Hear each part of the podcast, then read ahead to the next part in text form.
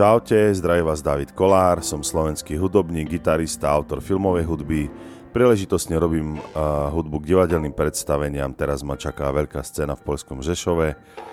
A priebežne počas roka vydávam albumy. 1. septembra mi vyjde môj nový album Echoes of Hopeful Melancholy, čo znamená ozvený nádejné melancholie. Je to album čiste na akustickej gitare ako vznikol a čo ma inšpirovalo, eh, tak to si budete môcť pozrieť vo videu, ktoré nechám, na ktoré nechám link tu na dole v popise pod týmto podcastom. Nájdete ho na mojej stránke davidkolar.com alebo na mojom YouTube channeli alebo na mojich sociálnych sieťach. Tak poďme ďalej. Toto je môj ďalší podcast.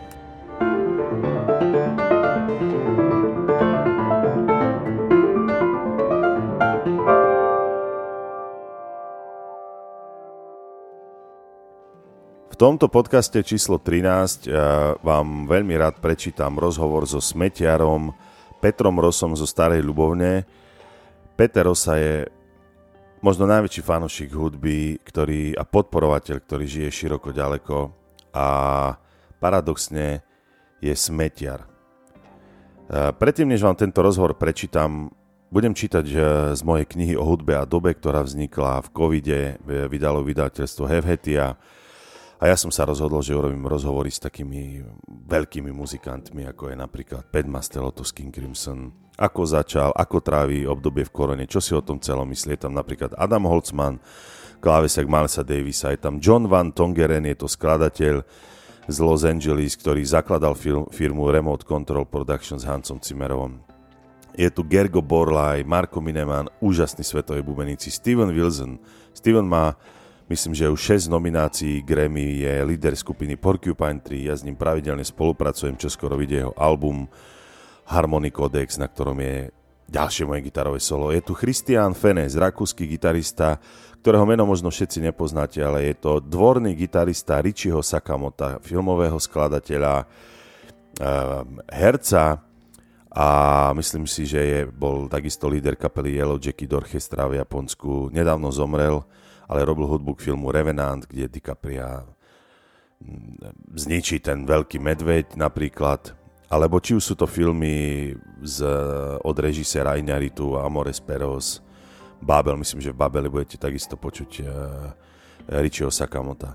Potom je to Erik Trufas, legenda, francúzsky jazzový trúbkar, alebo poľský filmový skladateľ Zbigniew Preissner, s ktorým som sa stretol v Krakove a Tu sa viete dočítať, ako v korone pracoval na hudbe uh, k filmu s Mickey Rúrkom a tak ďalej. A na konci tejto knihy je Peter Rosa. Peter Rosa je človek, ktorý je na každom koncerte, na ktorý sa dokáže dostať vlakom a ja ho veľmi rád vidím, keď je tam. Keď vidím Petra Rosu na, na koncerte, viem, že je všetko v poriadku a že svet ešte ako tak funguje. A je to neuveriteľné. Ja vám prečítam tento rozhovor a skúsme sa sami zamyslieť nad tým všetkým, o čom tá hudba je a, a čo dokáže robiť s ľudskými životmi. Ja si myslím, že hudba dokáže meniť ľudí, hudba dokáže meniť svet. Minimálne ten môj úplne zmenila a stále mení. Takže poďme na to. Rozhovor s Petrom Rosom.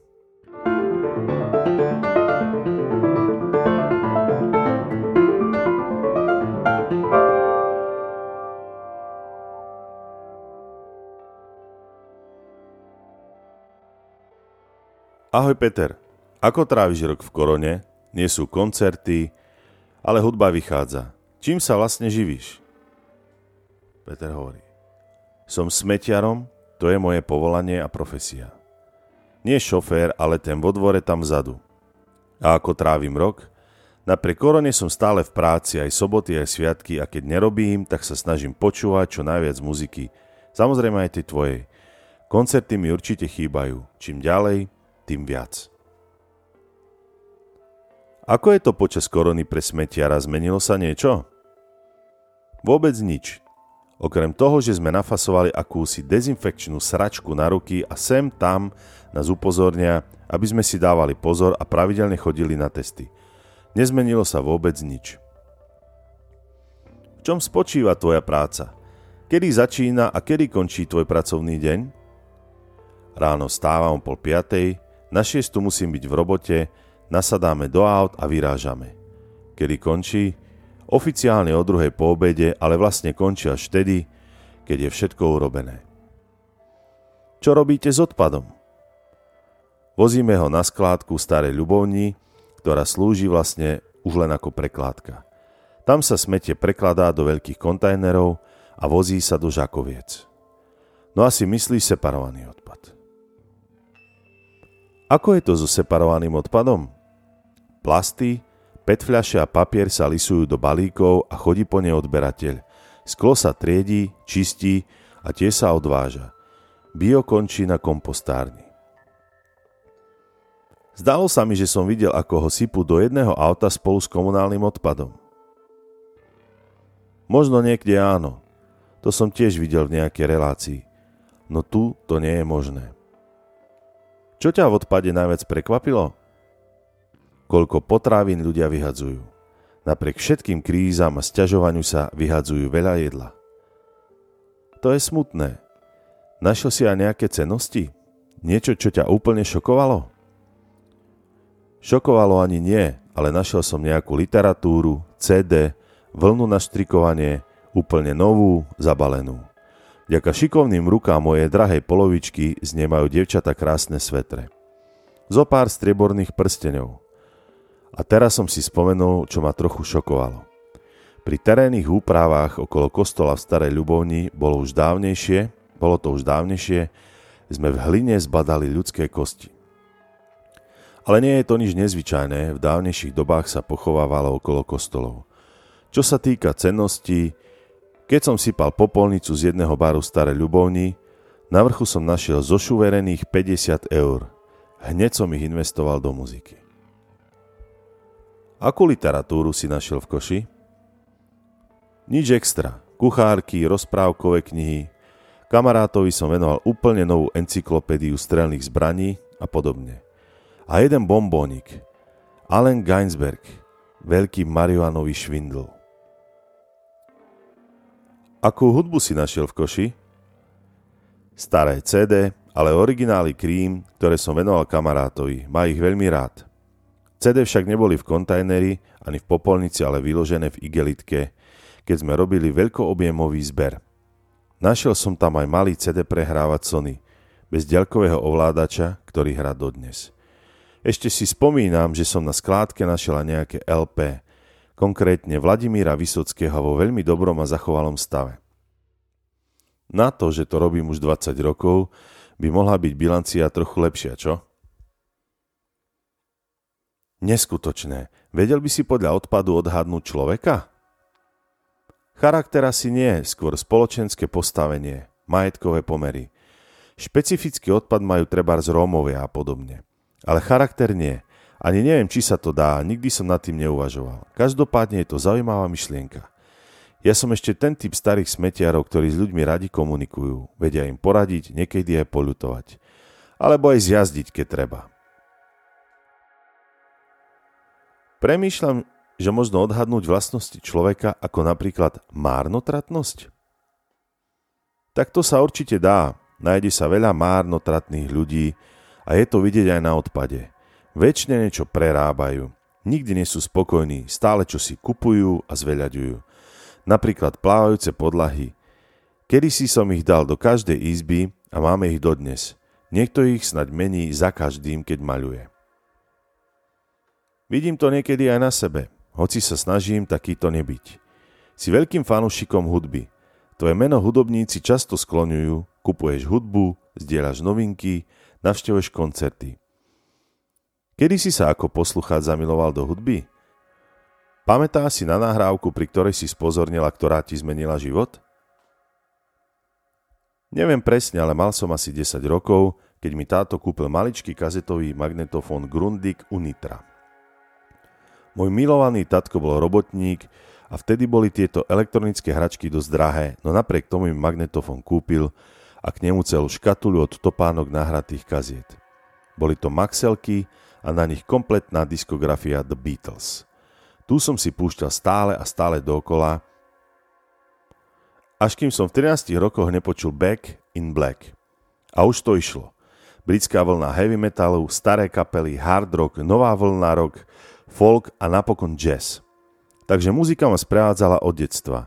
Väčšina mojich kamarátov, s ktorými sme kedysi jazdili na hudobné burzy, sa už dávno na hudbu vykašľala, ale mňa to stále baví. Povedal by som, čím ďalej, tým viac.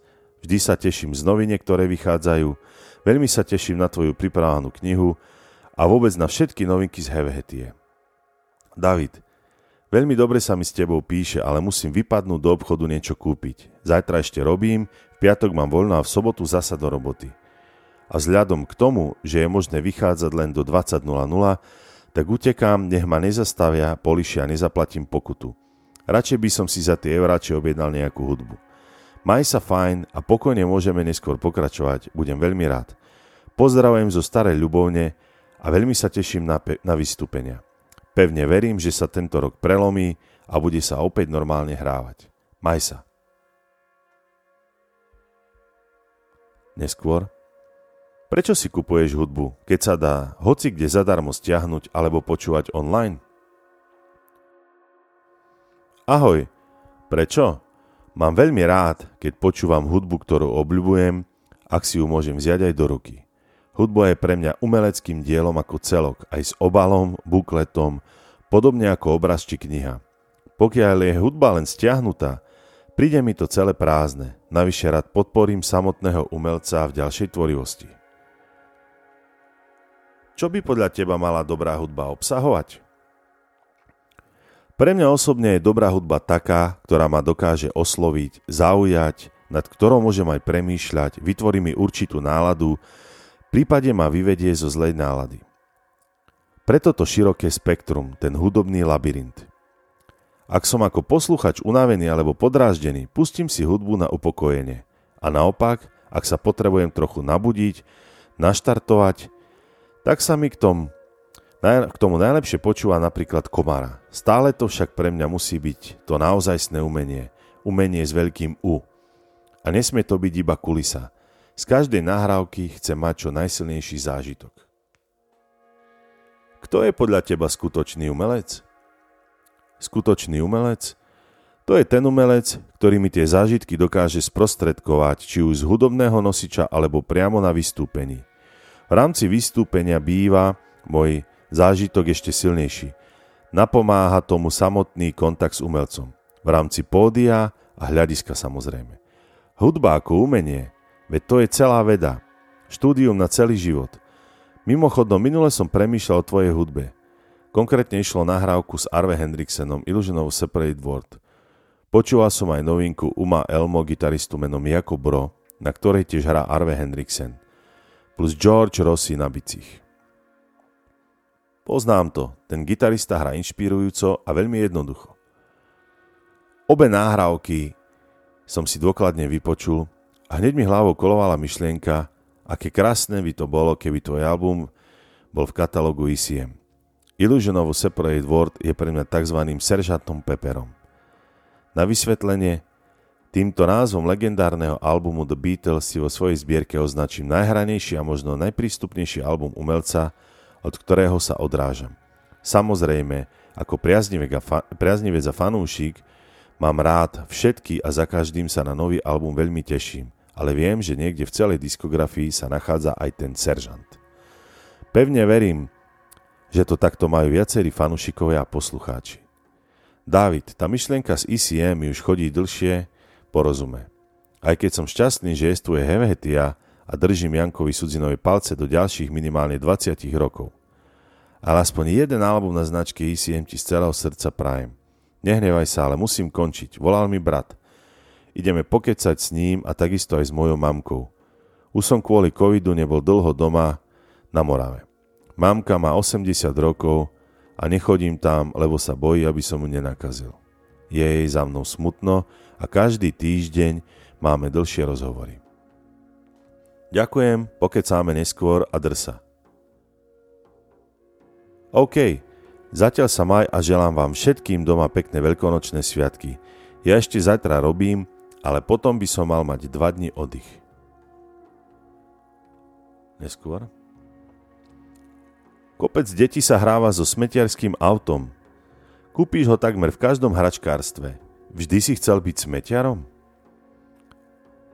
Práve som prišiel z roboty. Ešte ma dnes čaká antigenový test a drobný nákup potravín. Smetiarom nie, skôr to bola taká znúdzecnosť. Pred 20 rokmi som prišiel o prácu, som vyučený sústružník a nikde na blízku sa nebolo možné zamestnať. Práve však hľadali robotníka na technické služby. Deti boli malé, školopovinné, tak som do toho išiel. Pretože som človek, ktorý nerád strieda zamestnania a práca mi vyhovala, taká hrubá sila, tak som pri nej ostal. Aký bol tvoj prvý deň v práci? Prvý deň v práci bolo to ťažké. Predtým som bol zvyknutý, že za mňa robí stroj. V mojom prípade sústruh a zrazu som musel používať hrubú silu. Bolo to, a ešte stále je, veľmi únavné. Strach som nemal a za prácu sa nezvyknem hambiť. Takže som si nič nerobil z ľudí, ktorí mali treba z nemestné poznámky a podobne. Ono nech človek robí v živote hocičo, Nikdy by sa nemal opúšťať a plakať nad sebou. Mal by zaťať zuby a ísť ďalej. Aj tých posledných pár zubov, čo mu ešte ostalo ako napríklad mne. Aký film ťa v poslednej dobe zaujal? V poslednej dobe ma zaujal šarlatán polskej režisérky Agnieszky Holland, ktorej filmy mám veľmi rád, a taktiež krajina vestínu Bohdana Slámu, ktorého filmy ma tiež nikdy nesklamali. Obľúbujem žáner krimi, české krimi seriály, pustina a podobne. Na mojom koncerte v Košiciach som ťa videl so synom. Zaučaš ho do tájov hudby? Áno, snažím sa, ale Sinátor má takisto svoj svet, svet počítačov, počítačovej grafiky a podobne. Každopádne som vždy veľmi rád, ak si pri práci púšťa nejakú zaujímavú hudbu. Keď vstúpim do izby a počujem hrať Pearl Jam alebo iné grungeové party, Teší ma to. Ja som takisto v mladosti fičal na rokovej muzike. A kde som to dotiahol? To poznám. Moja dcera začala počúvať grunge. Je to dobrý pocit, keď deti počúvajú hudbu a majú k nej vzťah. Korejský pop už prešiel. David, veľmi som sa tešil na tvoj spoločný koncert s Arve Henriksenom a Erikom Trufazom. Na Erika som mal dokonca kúpený listok do ostravského párnika – Žiaľ zasiahla korona a situácia sa zmenila. Ale pevne verím, že si to ešte všetci traja spolu strihnete a ja na to vystúpení budem. Ja sa dokážem tešiť aj z toho najmenšieho vystúpenia pre zopár priaznicov, hlavne, že sa mi páči jeho samotný obsah. Ďakujem, Peter. Čo by si chcel ľuďom povedať, či už z pohľadu tvojej práce alebo z pohľadu poslucháča? Ak by som im z pohľadu práce odkázal, aby nerobili smetie, tak by som nemal čo robiť. Ale poviem to takto. Robte smetie, dávajte ho tam, kam patrí a my ho odvezieme takisto tam, kam patrí. Nemusíme si zaprašiť celý tento ešte trochu pekný svet. Máte takisto deti, tak nech tu pre ne ostane ešte niečo pekné.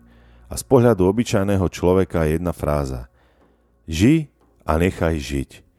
A hlavne nebuďte lakomí, nebuďte lakomí, lebo na druhý svet si so sebou nikto nič nezoberie. Tak takto pekne uzavrel náš rozhovor Peterosa.